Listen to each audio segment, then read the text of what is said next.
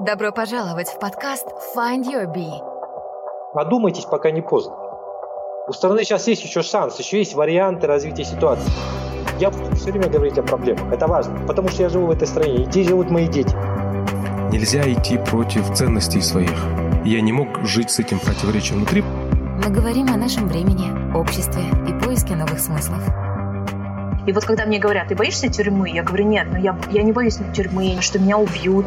Я абсолютно боюсь того, что я не выполню тот зов, который Всевышний мне дает. Я поняла, что в корне, мне кажется, я уже ничего не боюсь. Ну, почему они меня обижают? Там заплакать, я говорю, да ну нафиг, вы не на то напали. Ты не один. Пора проснуться и найти в себе Баттера. Всем привет! Сегодня с вами Зарина, и в гостях у меня Мика. А в этом эпизоде мы с Микой изначально планировали обсудить тему развития образования и науки во Франции, но что-то пошло не так, а, в лучшем смысле, и мы плавно перешли к истории Франции и обсудили теорию Хабермаса, его концепцию публичной сферы. А сделаю небольшой бэкграунд. Мика уже 12 лет живет во Франции, закончила три магистратуры и буквально недавно получила степень PhD. Я лично присутствовала на ее защите и была безумно горда за ее успехи в науке. И сегодня нам удалось а, записать с Микой, на мой личный взгляд, интересное интервью специально для Find You Be. Приятного всем прослушивания. А, Мика, привет! Привет! Спасибо, что уделила время, согласилась дать интервью. Это очень меня радует и надеюсь, что наших слушателей тоже порадует. И я надеюсь, что мы сегодня сможем построить такой интересный диалог. А расскажи, пожалуйста, о себе, как ты оказалась за рубежом. И для начала хотелось бы попросить рассказать о себе. Да, перед тем, как начать, я бы хотела поблагодарить тебя, Зарин, лично и подкаст Find You Be за такую возможность, а, за такую предоставленную возможность высказаться и быть услышанным. А, ну, начну с того, что я приехала во Францию в сентябре 2007 года, приехала по учебе, то есть я а, после бакалавриата приехала на магистратуру первый год по правам человека. Это вот в Лионе, Институт по правам человека. Там я отучилась год. Потом я поступила на, маги... на магистратуру второй год, но а, профессиональную. Потому что здесь второй год магистратуры делится на профессиональную, то есть когда а, потом идешь работать, и магистратура исследовательская, то есть потом, если хочешь дальше продолжить по исследовательской деятельности. То есть моя вторая магистратура, она была профессиональная, она была по международному праву, более а, глобально, но у меня была специализация на международной организации и НПО. То есть, когда у тебя профессиональная магистратура, ты должен пройти стаж. То есть, я проходила стаж в НПО по правам человека. Там я занималась именно по э, правам ребенка, детей, э, ну, как сказать, с ограниченными возможностями. И как раз-таки, а, когда я проходила этот стаж, я столкнулась с, именно с, как сказать, с отделом по связям с общественностью и медиа. То есть меня это как бы сподвигнуло продолжить свою, а, свое обучение именно вот в этой области. И поэтому я поступила на магистратуру, а, на, еще на, на другую магистратуру, но в этот раз научную, исследовательскую по медиа и журнализму. А потом, когда я закончила магистратуру, я поступила в докторантуру, э, тоже в этой же сфере, то есть по медиа и журнализму. Ну, у меня степень доктора э, в этой области, медиа и журнализм. И сейчас э, я участвую в научном проекте, ну, то есть постдок, постдокторская исследовательская деятельность. И, естественно, все эти годы одновременно я преподаю в университете. А вообще вот во Франции устроиться на работу, строить карьеру? Насколько это сложно, легко иностранцу? Мне кажется, может быть, это даже зависит от сфер, от области, в какой сфере ты находишься. Может, ну, в смысле, может, а есть. Есть сферы, где а, меньше конкуренции и проще построить, а, ну, в смысле, даже ино, ну, иностранцу построить карьеру, ну, например, все, что программирование или там математика. Если речь идет о таких а, социальных науках, о социальной сфере, гуманитарной, гуманитарной, да, то там, наверное, чуть, э, чуть сложнее. Вот поделись именно своим педагогическим опытом, как это все вообще обустроено и как ты к этому привыкала.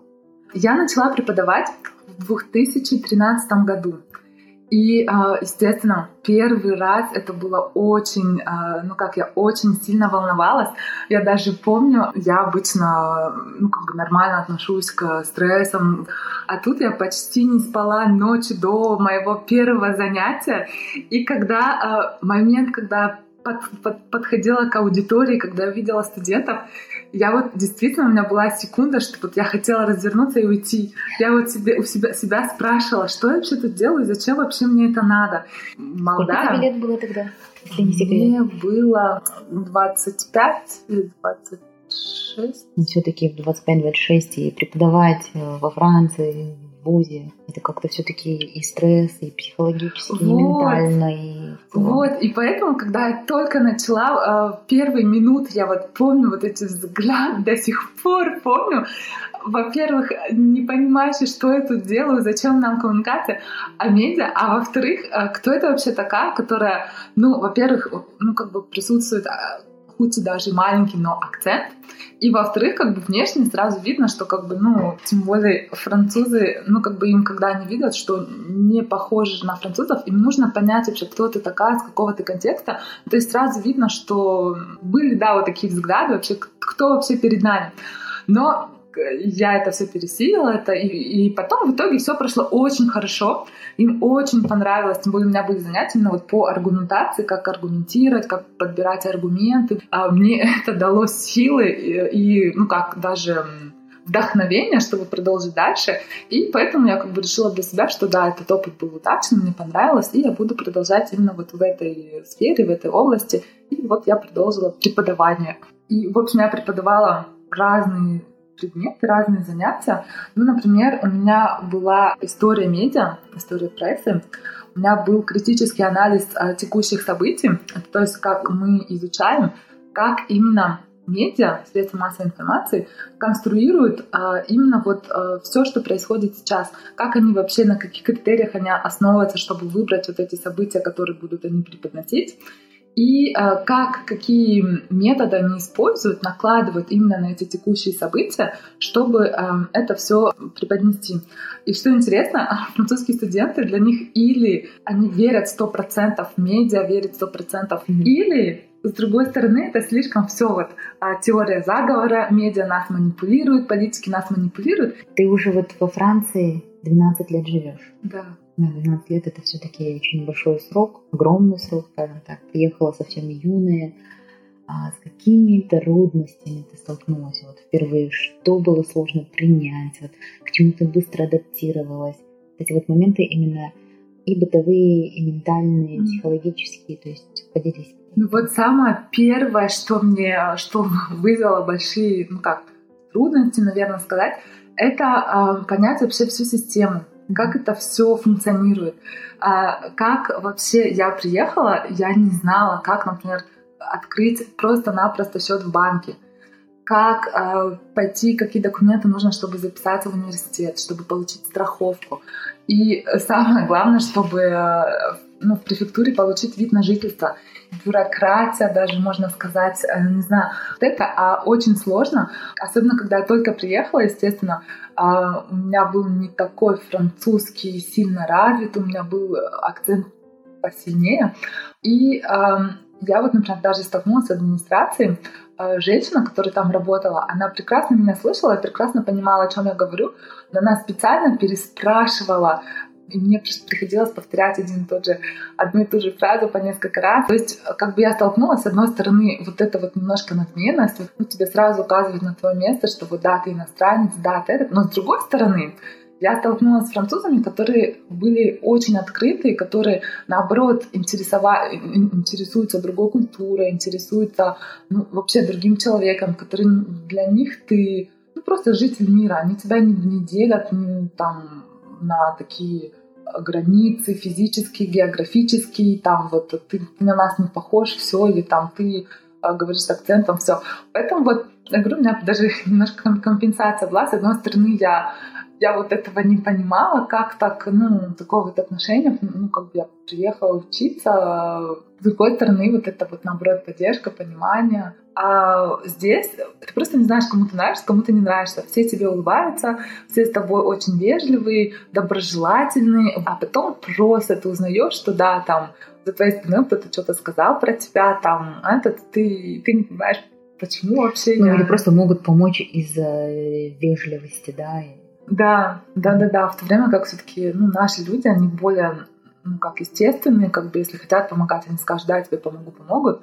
Если не хотят помогать, сразу скажут, нет, ты мне не нравишься, я, я не хочу тебе помогать. Ну, то есть нет потом никаких сюрпризов с нашими людьми, что, что вот... Mm-hmm. Да, еще э, хотела сказать, что касается французов, эм, ну, э, я заметила, но опять же, опять-таки на моем личном опыте, а, хоть они даже и любезны с тобой, уважительно к тебе абсолютно относятся, но они держат дистанцию. Чтобы войти в близкий круг общения с французами, это нужно м, определенное время. Во-первых, доказать, что ты как бы стоишь в кавычках того, чтобы войти в круг их общения, и ты стоишь их доверия.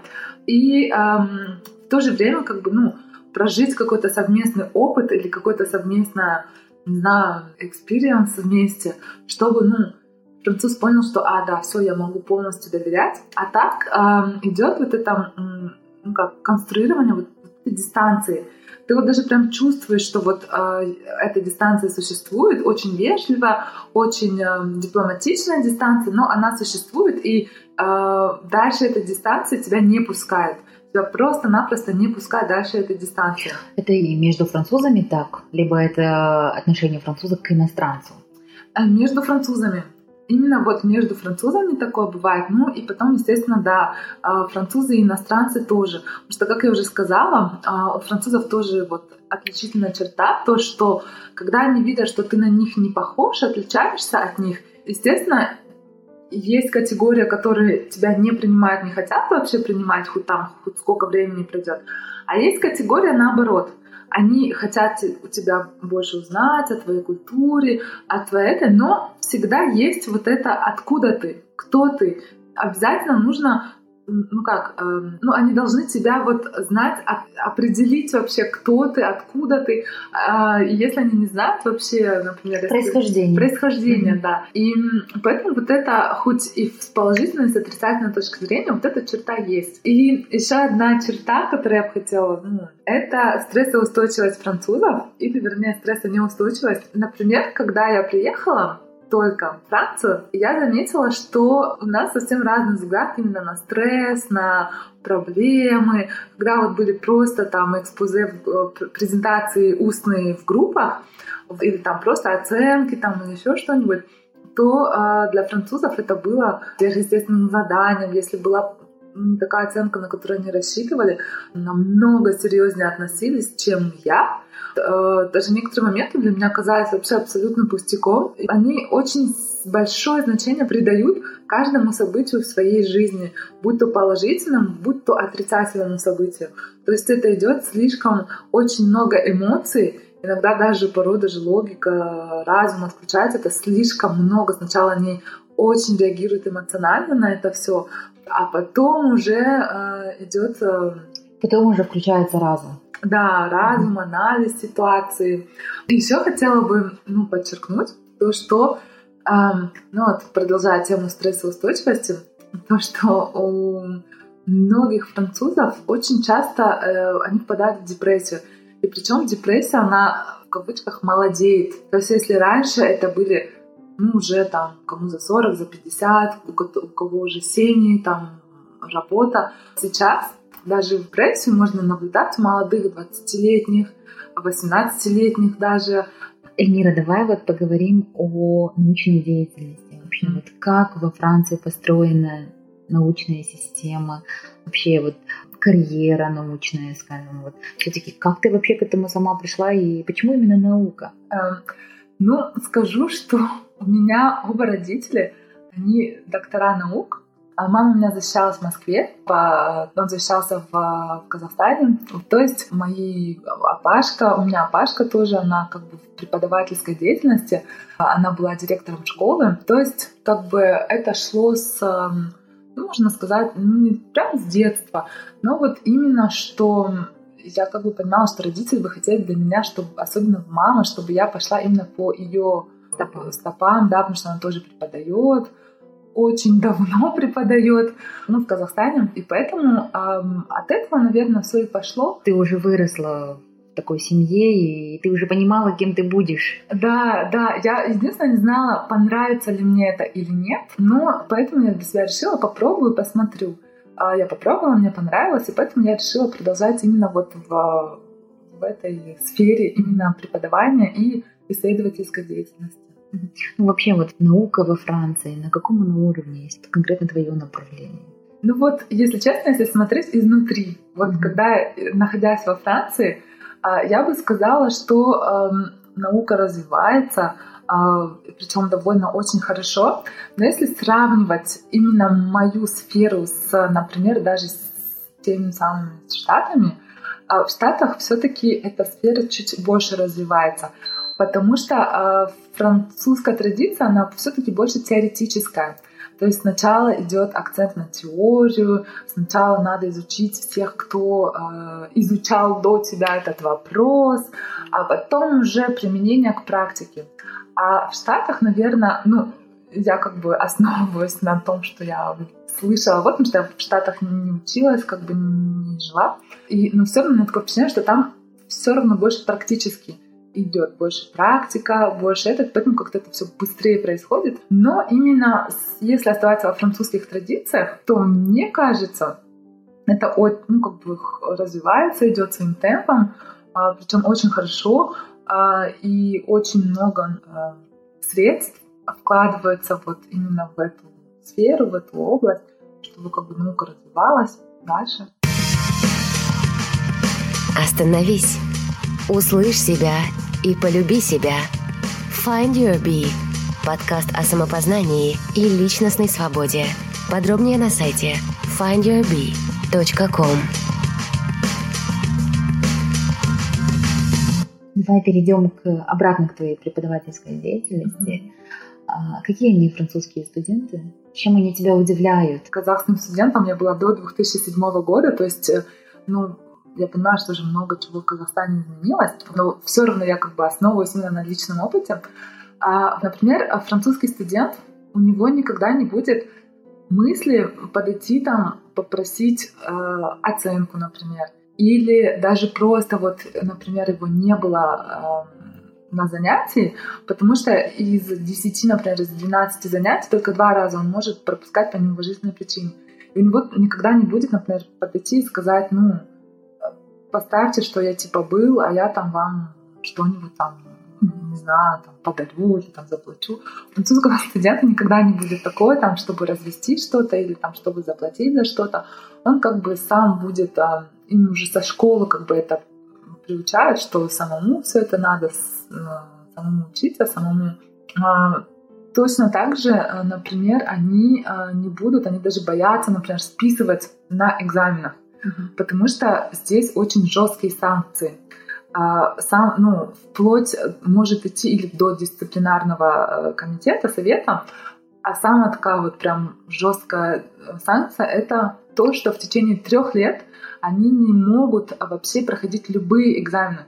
Даже если они хотят на права сдать, то в течение трех лет они не могут э, сдать на права, э, потому что они уже э, на экзамене, например, э, пытались списывать или пытались там что-то, ну там какие-то документы принести или телефон. Поэтому в этом плане, да, они не списывают, не, не пытаются там что-то. А, ну, есть, конечно, студенты, которым главное получить оценку, чтобы была хорошая оценка, но в основном им нужны знания. Причем они должны понять, как эти знания можно потом применить в профессиональной э, сфере, профессиональной карьере. Вот, поэтому они прям не будут гнаться там, ну, здесь же 20-бальная системам, то есть они не будут гнаться за 20, там, 18, 16 баллов. Да, у нас все-таки идет на, на больше на результат, именно какие оценки, какие, то есть а, все равно какие знания ты получил, главное у тебя хорошие оценки. А здесь, как бы, да, они хотят, конечно, э, ну, в основном все студенты хотят хорошие оценки, но они не будут тебя там за это ругать, там, или родители, тем более не будут их ругать, если у них там вместо там 16 или 18 будет 11 или 12. Им главное получить знания, знания какие, какие знания, самое главное, чтобы они видели применение этих знаний. Помоги сделать подкаст еще лучше и полезнее. Поддержи нас на сайте patreon.com slash findyourbee.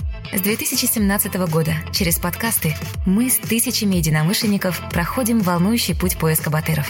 Наших лучших версий себя, свободных и настоящих. Твой вклад поможет нам улучшать качество подкаста, продолжать создавать ценный контент для тебя и твоих современников. Став патроном Find Your Bee, ты также получаешь эксклюзивный материал и привилегии. Подробнее на сайте patreon.com slash findyourbee. Ссылка в описании. Давай возвратимся к политическим взглядам французским. Я помню, ты мне один раз так увлекательно рассказывала именно а, левые, правые, ультраправые, ультралевые, что это даже, знаешь, вот, а, политические взгляды, они строятся, то есть они уже появляются с какого возраста, даже со школы, возможно. Вот расскажи об этом, вот все-таки ты преподавала в Лионе первом, втором, третьем, хотя они по политическим взглядам очень разнятся. Давай поговорим об этом. Да, конечно, вот что тоже хотела бы подчеркнуть, это политическую активность, ну или, по крайней мере, политическую подкованность, что ли, а, французов. Они очень, да, а, это исторически так сложилось, что политический цвет или политический, политическая идентичность она очень сильная, ну, у многих французов, скажем так. Естественно, есть французы аполитичные, которые не интересуются политикой, но все-таки большинство, даже судя по моим студентам, эм, да, они очень политические, очень участвуют. Даже иногда мне кажется, что именно вот этот политический цвет, он является частью даже идентичности личной каждого человека. То есть по э, тому, как ты себя пози позиционируешь, уже можно понять, или ну, многие уже на тебя накладывают, наверное, свои какие-то уже э, не стереотипы, а какие-то взгляды, которые присущи именно тому или другому политическому цвету. Естественно, деление на левых и правых это существует э, даже уже с, после французской революции.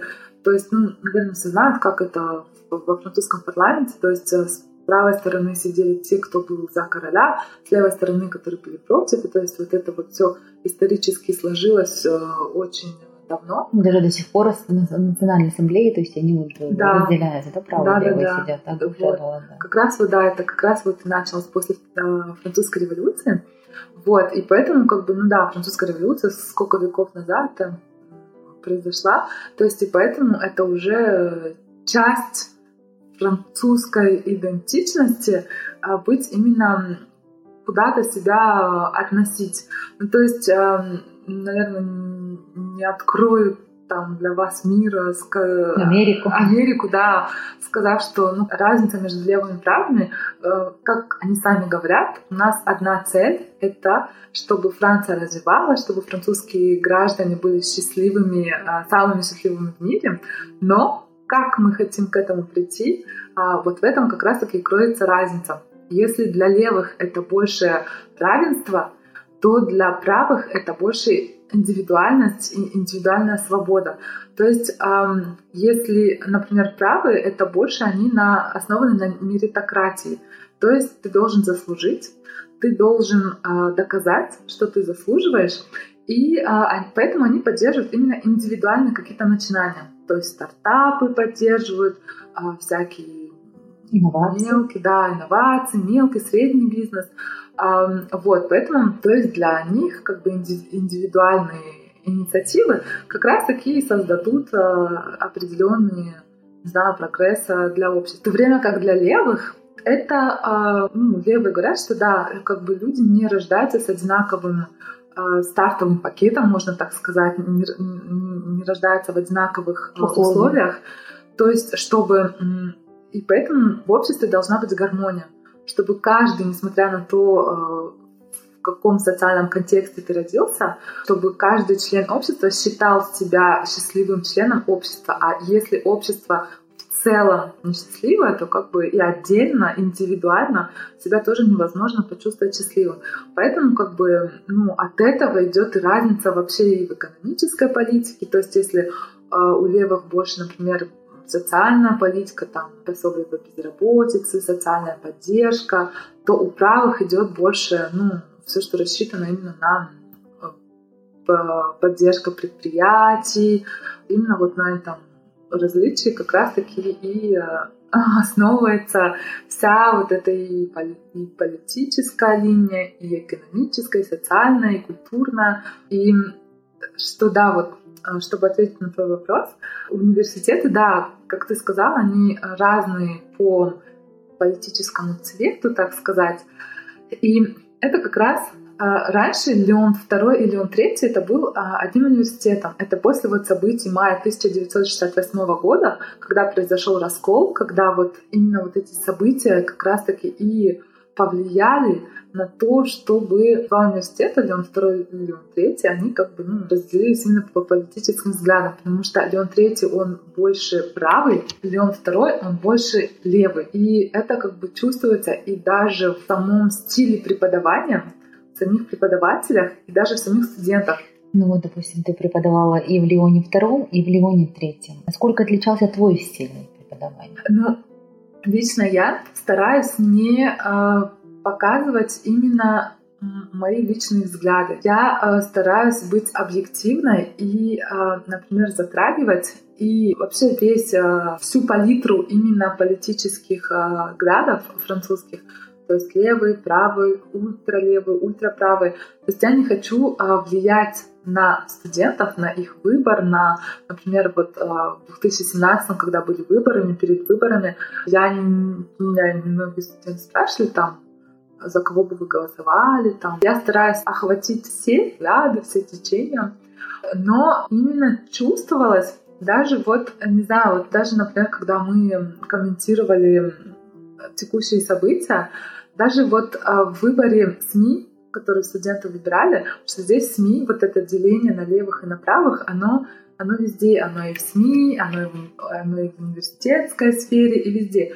То есть СМИ тоже делятся на левых, на правых. Но не все, конечно, СМИ есть и нейтральные, есть и которые в центре находятся, и которые больше международные там. И а, в выборе вот а, СМИ для анализа и конструирования текущих событий, а в Леоне Третьем все-таки они больше выбирали вот именно все, что СМИ больше правого толка, так сказать. И э, даже когда мы э, ну, работали над э, или кандидатами, или иногда вот мы выбираем политических деятелей и смотрим, как, например, как они сами конструируют свой медиаобраз и как конструируют этот медиаобраз сами СМИ. И мы сравниваем, например, если взять Саркози там или Оланда, или там Крона, и берем, например, СМИ левые, СМИ правые, нейтральные. Как бы все равно э, экспозе студентам очень сложно оставаться нейтральными, и все равно э, прослеживается вот эта вот точка зрения в отношениях. Ну и даже в самом, ты прекрасно знаешь, на, на набережной Леон Третий находится напротив Леона Второго. И, например, когда э, вот, вот эти вот социальные э, какие-то волнения, манифестации, те же самые желтые жилеты, или там до этого была реформа именно высшего образования, поступления в вузы. То есть после, школы. Да, после школы, да. И то есть Леон Третий, он очень редко бастует там всегда есть занятия, там всегда, всегда есть студенты. А Леон второй, он как-то реагирует на, на вот эти вот... Очень э... остро реагирует, я бы да. сказала, потому что всегда отмена занятий, Перекрыв... студенты всегда перекрывают дорогу. Дорогу, да, вход. Э. Но, с другой стороны, они проявляют свою политическую активность, они показывают, что да, они, то у них, они сами осознают, они понимают, что у них есть право говорить, что у них есть право высказываться не только вот в, в рамках занятий, занятии или именно вот в общественном месте они имеют право высказаться, они могут сказать, что не, не согласны, недовольны, высказать свои требования. То есть у них нет такой боязни, что вот я выступлю, скажу там что-то против, допустим, того же самого президента или правительства, что меня исклю, исключат из университета или еще что-то. Нет, здесь такого нет. Даже если ты выступаешь против, если ты там правонарушение не совершил, никто просто за мнение тебя исключать не будет, даже если это мнение идет в разрез с э, мнением руководства, с да, мнением руководства, профессорского-преподавательского состава. Я помню, вот в прошлом году у нас целый семестр э, были бы забастовки, ну не забастовки, а митинги, да, небольшие со стороны студентов. Тогда, кстати, сама администрация приносила им чай в термосе. Почему? Потому что они боялись, что студенты заболеют. Потому что было прохладно. Mm. То есть они, да, они не согласны с ними, но они заботятся о их здоровье. Да, вот этот человеческий фактор, да, мы можем быть не согласны по политическим взглядам, но именно быть человечным, человеческий фактор никто, никто не отменял. Тем более, когда речь идет все-таки о своих студентах, которые записаны в твой университет, учатся в твоем университете, получают знания именно в твоем университете. Еще вот, вот это деление именно, ну, не, просто деление левый, правый, там, а именно вот этот политический цвет, он, я говорю, он, как я сказала, он присутствует во всех сферах, и даже в частной сфере, даже иногда, э, как сами французы шутят, а, когда вот, например, семейные Застолья. собрания, да, семейные застолья, начинаются все хорошо, хорошо, мирно, и стоит кому-то просто произнести или там, не знаю, слово, э, имя политика, или просто сказать свое мнение по тому, что происходит сейчас, тут же начинается жаркий спор, разгораются жаркие споры. И особенно, ну, у меня даже есть такие друзья знакомые, у которых, например, взгляд э, политический у них самих отличается от их родителей. Это всегда провоцирует конфликты.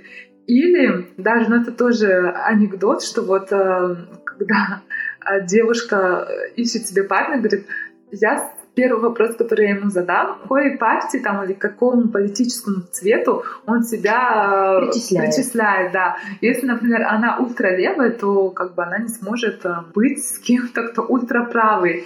Вот. И, ну, это как бы анекдот, конечно, но который я сама лично видела в действии, что да, как бы разница в политических э, взглядах приводит, ну, минимум к разногласиям, максимум к э, конфликтам, ссорам и э, скандалам.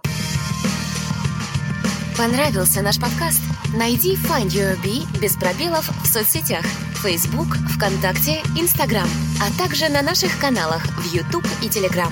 Подписывайся и следи за новыми выпусками нашего подкаста.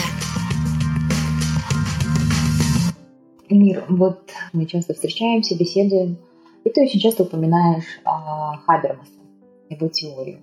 Мне вот интересно, вот, а, чтобы ты поделилась и с нашими слушателями – а, теории Хабермаса о public space, espace public. Вообще, да, эта теория, почему я очень часто говорю о нем и о, о, о его теории, потому что это вообще э, база моей докторской работы.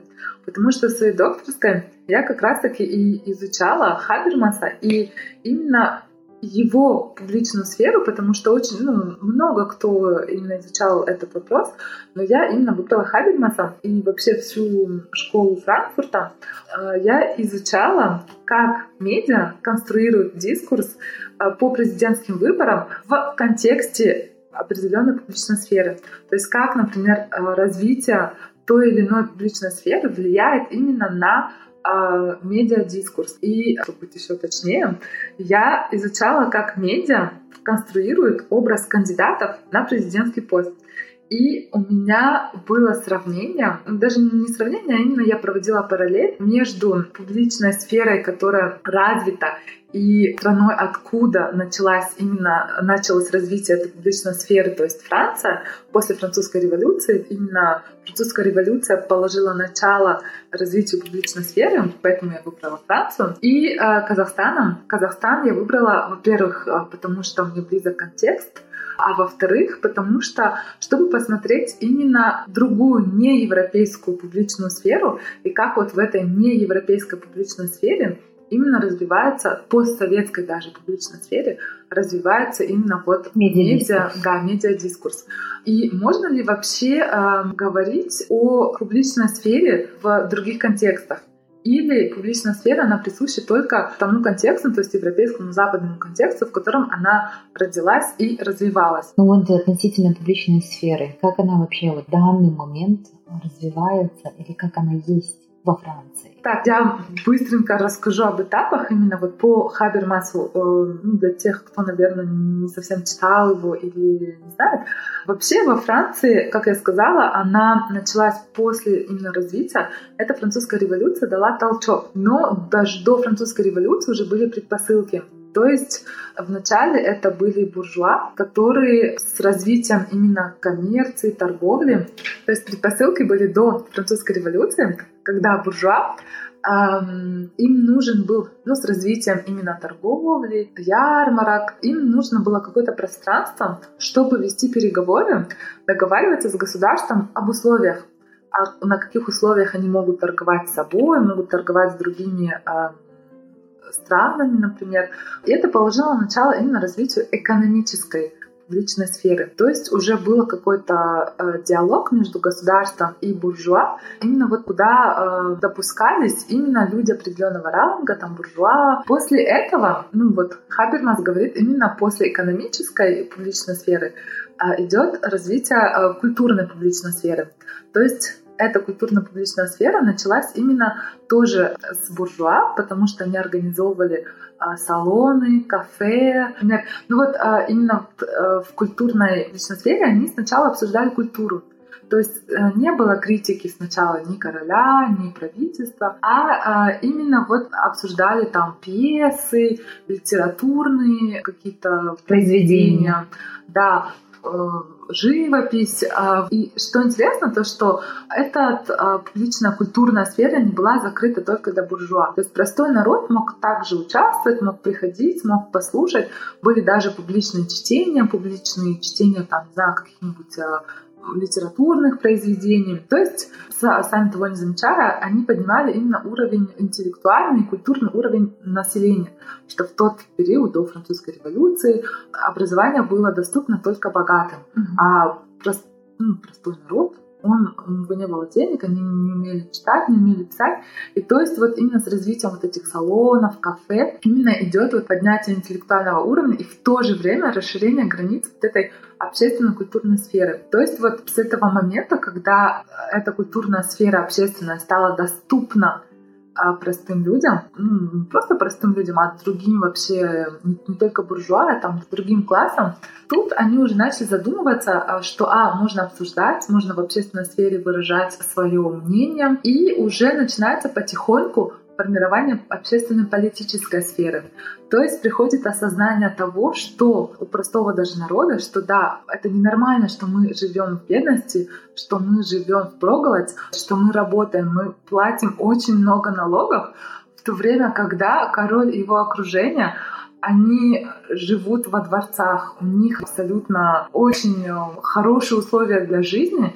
И вот это вот осознание, именно вот критический взгляд на свою жизнь, на жизнь короля, и именно по Хабермасу это именно толкнуло людей на, э, на революцию. Именно революция дала возможность, положила начало тому, что народ и вообще все другие классы, они начали выступать именно вот в этой публичной сфере. То есть не только в частные разговоры там на кухне или дома, а именно вот выступать публично. Поэтому вот эти манифестации начались, что коллективно можно выражать свое мнение. То есть мы можем собраться, мы можем выступить, мы можем сказать и донести свою идею именно коллективно, и причем в ну, публичной сфере, именно, например, площади. Поэтому выбирались, например, такие значимые площади или там значимые места именно вот в городе. И ну, знаете историю, то есть после революции король был казнен, то есть символически монархия, даже если потом была реставрация, но уже было дано начало тому, что народ потихоньку начал как бы понимать, что э, король он один, а нас много. То есть народ может прожить без короля, но король без народа прожить не может. То есть вот это вот постепенно, потихоньку уже вот эта вот осознанность в головах, Поэтому вот публичная сфера — это не только публичная сфера там в рамках там города или улицы, а именно публичная сфера, и Хавермас это тоже показывает, она, она происходит в умах в осознанности да. каждого, что каждый он э, является частью коллектива, вот, и что он имеет право высказать, э, и не, не только как бы публичная сфера, не только высказывать свое недовольство, а именно иметь просто диалог, иметь вот сферу, где можно построить диалог, публичный диалог с государством. И дальше, после вот этой политической а, публичной сферы, а, Хабермас говорит именно о изменении публичной сферы под влиянием капитализма. То есть он говорит именно о влиянии именно капитализма на публичную сферу, и публичная сфера становится а, потребительской сферой. То есть это капитализм влияет именно, например, на создание произведений литературных или для него капитализм повлиял на деградирование именно умов интеллигенции. Да, именно интеллигенции, потому что нужно быстро продать, нужно иметь прибыль, не знаю, например, с продажи книги нужно иметь при прибыль. То есть идет именно понижение, чтобы как бы а, книга была доступна всем, поэтому нужно использовать простой язык, использовать там какие-то, играть на эмоциях, вызывать эмоции, а не размышления. Поэтому для Хабермаса именно капитализм повлек то, что именно вот интеллектуальный уровень падает, и что именно, чтобы быстрее продать и лучше продать, нужно именно играть, как я сказала, на эмоциях. То есть, например, фильмы — это эмоции, книги должны провоцировать эмоции. Но стремясь провоцировать эмоции, те, кто стоит именно за производством вот этих вот культурных там книг, произведений, фильмов, забывают именно о повышении именно интеллектуального уровня. То есть главное, чтобы, например, зрителю или читателю он испытал эмоции, но он не задумывался он не думал дальше, он не обсуждал дальше. Вот как раньше, например, в салонах или в кафе они обсуждали, они именно вот с критической точки зрения. А сейчас для Хабермаса они именно обсуждают именно с точки зрения эмоций.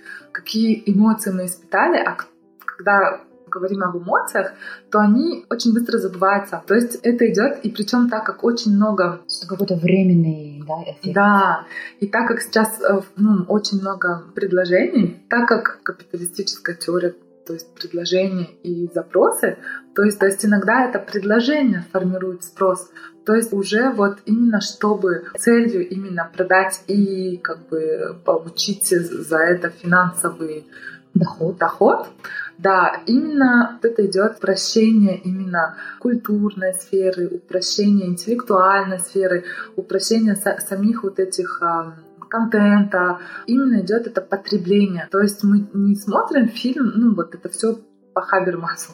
Мы не смотрим фильм, чтобы задума, задуматься там э, или поставить под вопрос что-то, или какой-то политический процесс, или какой-то политический этот, а именно мы смотрим фильм, чтобы потребить его для Хабермас. Но это вся школа Франкфурта, именно они очень многие, особенно в поколении Хабермаса, они именно тоже развивали именно эту теорию. А культурная, индустриальная культура или культурная индустриализация.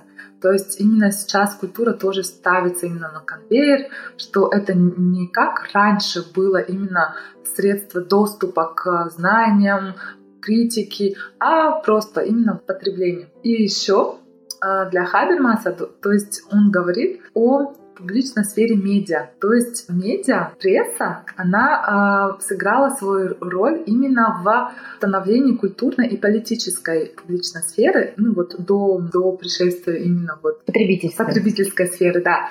И в то же время, потому что пресса, как бы она давала возможность высказаться. То есть это была всем... какая-то трибуна, да? Да, да, да. И, и пресса как раз-таки и была вот этой медийной публичной сферой, которая давала право голоса и, например, официантам, не знаю, кто был против, кто был за, там все все могли высказаться, все слои То есть это площадка для дискуссии. Да, которая была причем доступна э, для всех. И в то же время медиа именно тоже повлияли на становление вот этой потребительской сферы. То есть вот эта публичная медиасфера, она как бы тоже двояка. С одной стороны, это трибуна, она может создать диалог, то есть публикуя, например, разные мнения, или там мнение министра и мнение там простого человека, который может высказаться. То есть это как площадка идет, но с другой стороны тоже как бы формирует именно взгляды, формирует мнения, которые должны быть в обществе, да. И под влиянием, с одной стороны, экономического развития капитализма, ну, естественно, медиа, они, это тоже коммерческое предприятие, которое должно продавать, которое должно продавать не только контент, но и продает рекламу, продает, ну, это, мне кажется, все хорошо знают. Вот. И а, после этого развития потребительской сферы а, Хабермас, ну и другие его последователи говорят о развитии виртуальной публичной сферы. То есть э, интернет, социальные сети. То есть они еще тогда говорили о виртуальной сфере, А, ну, это более... Это э, уже его последователи. Да, да, это ну, он еще, конечно, жив, он еще пишет, но это, да, больше это современные, да, современные исследователи, которые говорят о виртуальной публичной сфере. То есть это все, что эм, интернет. Сейчас, не выходя из дома, можно выражать мнение, можно писать, можно участвовать в общественных дебатах. Поэтому очень много сейчас социальных опросов, э, что вы думаете, как вы думаете, популярность, там, например, того или иного политика, можно высказаться. И поэтому все э, политики все они сейчас в социальных сетях, Инстаграм, Фейсбук, Твиттер, то есть э, чтобы создать видимость прямого диалога с гражданами. И очень многие исследователи именно говорят о потенциале этой виртуальной публичной сферы, сферы даже что это именно, например, социальные сети, вот все, что все эти дебаты, которые приходят, которые используют интернет, могут сыграть роль, ну, это я говорю больше для контекстов не европейских, не французских, не там, где зародился этот э, публичная сфера, потому что во Франции она уже все, она уже состоялась, этот диалог существует, публичная сфера существует. А именно вот для других контекстов, не европейских, именно эти исследователи так и говорят, именно страны развивающейся демократии. То есть не развитая демократия, а развивающаяся или там, где демократия находится, ну, скажем так, в начальном, а, на начальном этапе. И как бы вот в таких странах именно интернет, ну, не только интернет, а именно вот все, что вот эти вот дебаты, вот это все, что публичная происходит, сфера. да, публичная сфера виртуальная, может сыграть роль, ту роль, которую сыграла пресса, салоны и кафе во Франции до революции. То есть сейчас именно чтобы поучаствовать в дебатах, ну, например, во Франции достаточно просто иметь интернет, телефон или там компьютер, чтобы выйти и в интернет, в смысле, я веду, и там прокомментировать или поучаствовать э, в дебатах. В странах где, э, как я сказала, начальной демократии там, или где развивающаяся э, больше демократия, именно как раз-таки и этой общественной сферы не существует. Потому что даже если взять Казахстан, э, в силу истории, исторической, э, исторического развития, публичная сфера не смогла пройти те же этапы, что и во Франции. А у нас э, существует псевдо-публичная сфера, то есть которая взяла те же элементы публичной сферы Хабермаса, это общественный диалог, участие, выборы, но псевдо — это то есть, или официальная, наверное, публичная сфера, то есть эта публичная сфера контролируется. У Хабермаса личная сфера не контролирует. То есть она развивается, то есть государство, партии, там никто не контролирует. Она просто идет развитие своим чередом. Да, автономно. В таких в Казахстане, например, личная сфера, она контролируется. То есть создается видимость существования публичной сферы. То есть у нас можно, например, да, у нас есть собрания, например, публичные, да, конференции публичные, где можно выступить, где можно высказать, но есть определенный список тем, которые говорить нельзя. То есть это уже идет вмешательство в развитие, это идет уже э, попытки контроля этой публичной сферы. Поэтому для таких стран как бы э, речь идет больше о псевдо-публичной сфере с элементами публичной сферы, но еще э, в Казахстане, например, в силу, вот как я сказала, исторического развития, уже в Советском Союзе как бы эта псевдосфера была создана. Да, были тоже выборы, тоже, когда все ходили как на праздник, на выборы, когда тоже были, например, консультации с народом, там даже я читала, например, по проекту Конституции, там не помню какого года, ну да, были консультации, там общественные комитеты, там, ну, которые вот комитеты, которые были в каждом, на каждом рабочем месте, они как бы проводили вот консультации с народом, вот, то есть как бы были, да, предпосылки именно развития, но она была сильно она контролировалась. Здесь сначала можно говорить о создании сначала политической сферы. То есть, естественно, в силу экономического развития, потому что по Хабермасу, как я сказала, это именно капиталисты, буржуа. Естественно, в Советском Союзе буржуа-капиталистов не было. Поэтому сначала сформировалась политическая публичная сфера, а потом уже эта политическая публичная сфера задала тон, сказать, или задала правила именно для создания там, ну, культурной, да, культурной, экономической и, и общественной э, просто на. И вот именно контроль и псевдо, вот эта публичная сфера, она как раз-таки и провоцирует именно самоцензуру самоцензуру у, у граждан, самоцензуру у, ну, каждого гражданина лишний раз, чтобы выступить, чтобы пойти в эту. И как раз вот эта псевдо-общественная сфера и особенно контроль этой общественной псевдо-общественной сферы а, провоцирует самоцензуру. Именно вот самоцензуру у граждан и еще боязнь а, выступать или ну, требовать или просить именно открытого диалога публичной сфере с государством, с правительством, с президентом. Самое главное, ну, а вообще для того, чтобы общественная сфера состоялась, именно публичная общественная сфера, не та, которая контролируется, а мне кажется, нужно два а, условия.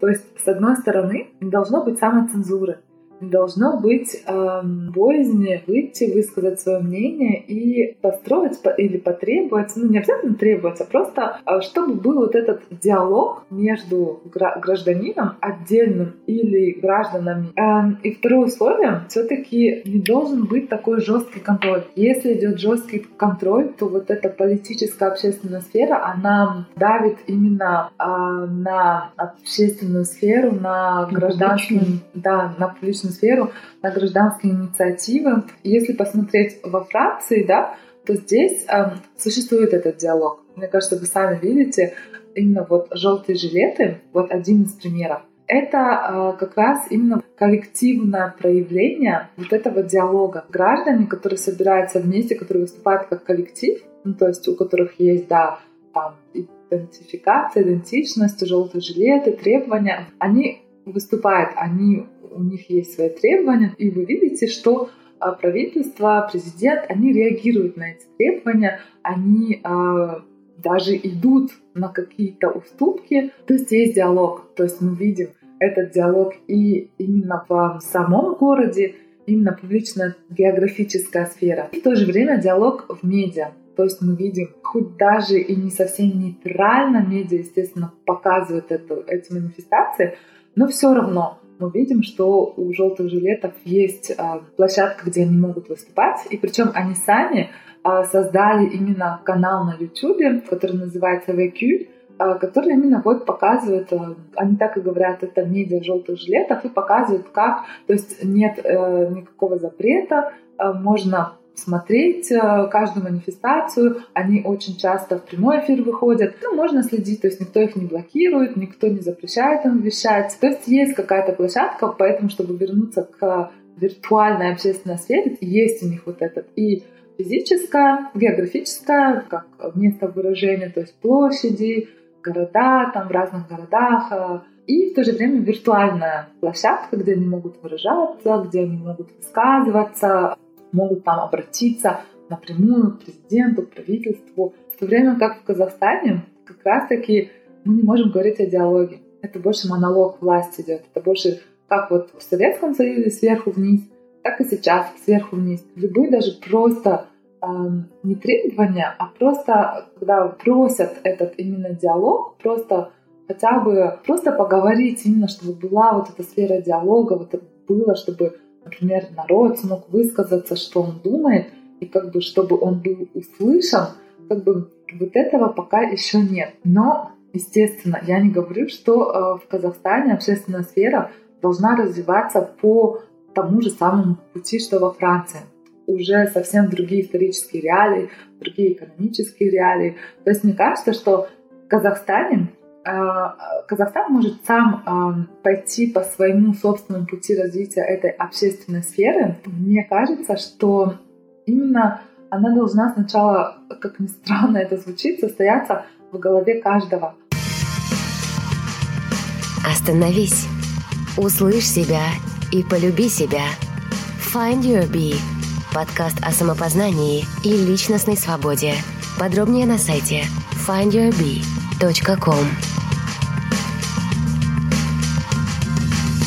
Каждая индивидуальная инициатива, она может э, сформироваться во что-то общее, коллективное, да. И вместе э, именно вот эти коллективные инициативы, а не обязательно как бы прибегать к насилию, прибегать к этому, но именно просто просить, требовать, просить, наверное, именно вот этот диалог. Просто диалог, просто быть услышанными, просто быть понятыми, а просто чтобы был вот этот вот э, пространство, где можно именно поговорить. Не так вот разговаривать только на определенные темы, говорить только определенные вещи, а именно а, без ограничений, вот как, например, во Франции не было, а, опять если вернуться к Хабермасу, не было ограничений ни по интеллектуальному, ни по социальному уровню, ни по политическому уровню ограничений не было. Это было действительно открытое пространство, ну, в смысле сфера, которая была открыта, доступна для всех. То есть если у нас будут такие условия, как бы это не обязательно физическая, географическая сфера. Это может быть а, виртуально или интернет, а, какой-то, не знаю, интернет-площадка, какое-то сообщество. Поэтому, мне кажется, даже значимость вот этого проекта FindDB тоже как бы очень большая и может поучаствовать именно в повышении интеллектуального уровня, интеллектуальной грамотности, гражданской активности, гражданского осознания именно себя как гражданина и себя как э, части всего общества. Именно вот этого проекта Find You Be, который, как мне кажется, э, предоставляет как раз-таки платформу, диалог, в какой-то мере а, именно а, создает условия для вот этого диалога и закладывает фундамент в интеллектуальное развитие Казахстана и вообще всего нашего общества. Спасибо большое. Мира, у нас есть еще такой традиционный вопрос. Что бы ты сказала себе 16-летней. Вот вернись в то время. Ну, я бы, наверное, сказала бы себе не бояться выходить из зоны комфорта. Зона комфорта, она может быть разная. Она может быть географическая, социальная, культурная, а, экономическая, ментальная, психологическая. Вот. То есть надо не бояться выходить из любой зоны комфорта. То есть если это географическая, то есть не бояться менять, расширять особенно зону комфорта. И второй совет, который, наверное, вытекает из первого, это не зависеть от мнения окружающих, не зависеть от чужого мнения. И не думать, что обязательно обо мне подумают плохо. Нет. Или обязательно меня будут критиковать. Не пытаться угодить окружающим, другим, не пытаться э, делать все, чтобы они о тебе подумали хорошо. Самое главное, чтобы ты сам о себе думал хорошо. Самое главное именно твое мнение. Мика, спасибо большое за такое познавательное, увлекательное, очень интересное, а главное, интеллектуальное а, интервью, за такой диалог, который мы сегодня с тобой построили, который, а, я думаю, послужит пищей для многих. Удачи тебе и до скорой встречи. Спасибо. Спасибо, что были с нами. Мы беседуем, чтобы понять себя наше поколение и общество. Наша цель – сделать людей внимательнее к себе, быть свободнее и счастливее. Если вам понравился подкаст Find Your Bee, подписывайтесь на него на iTunes и Google Play, а также следите за нами в Фейсбуке, Инстаграме, ВКонтакте и на сайте findyourbee.com. Также вы можете сделать подкаст еще лучше и помочь другим, оставив отзыв на iTunes. Помните, только вы определяете, что для вас счастье и успех. Найди в себе своего баттера, и твоя жизнь больше не будет прежней.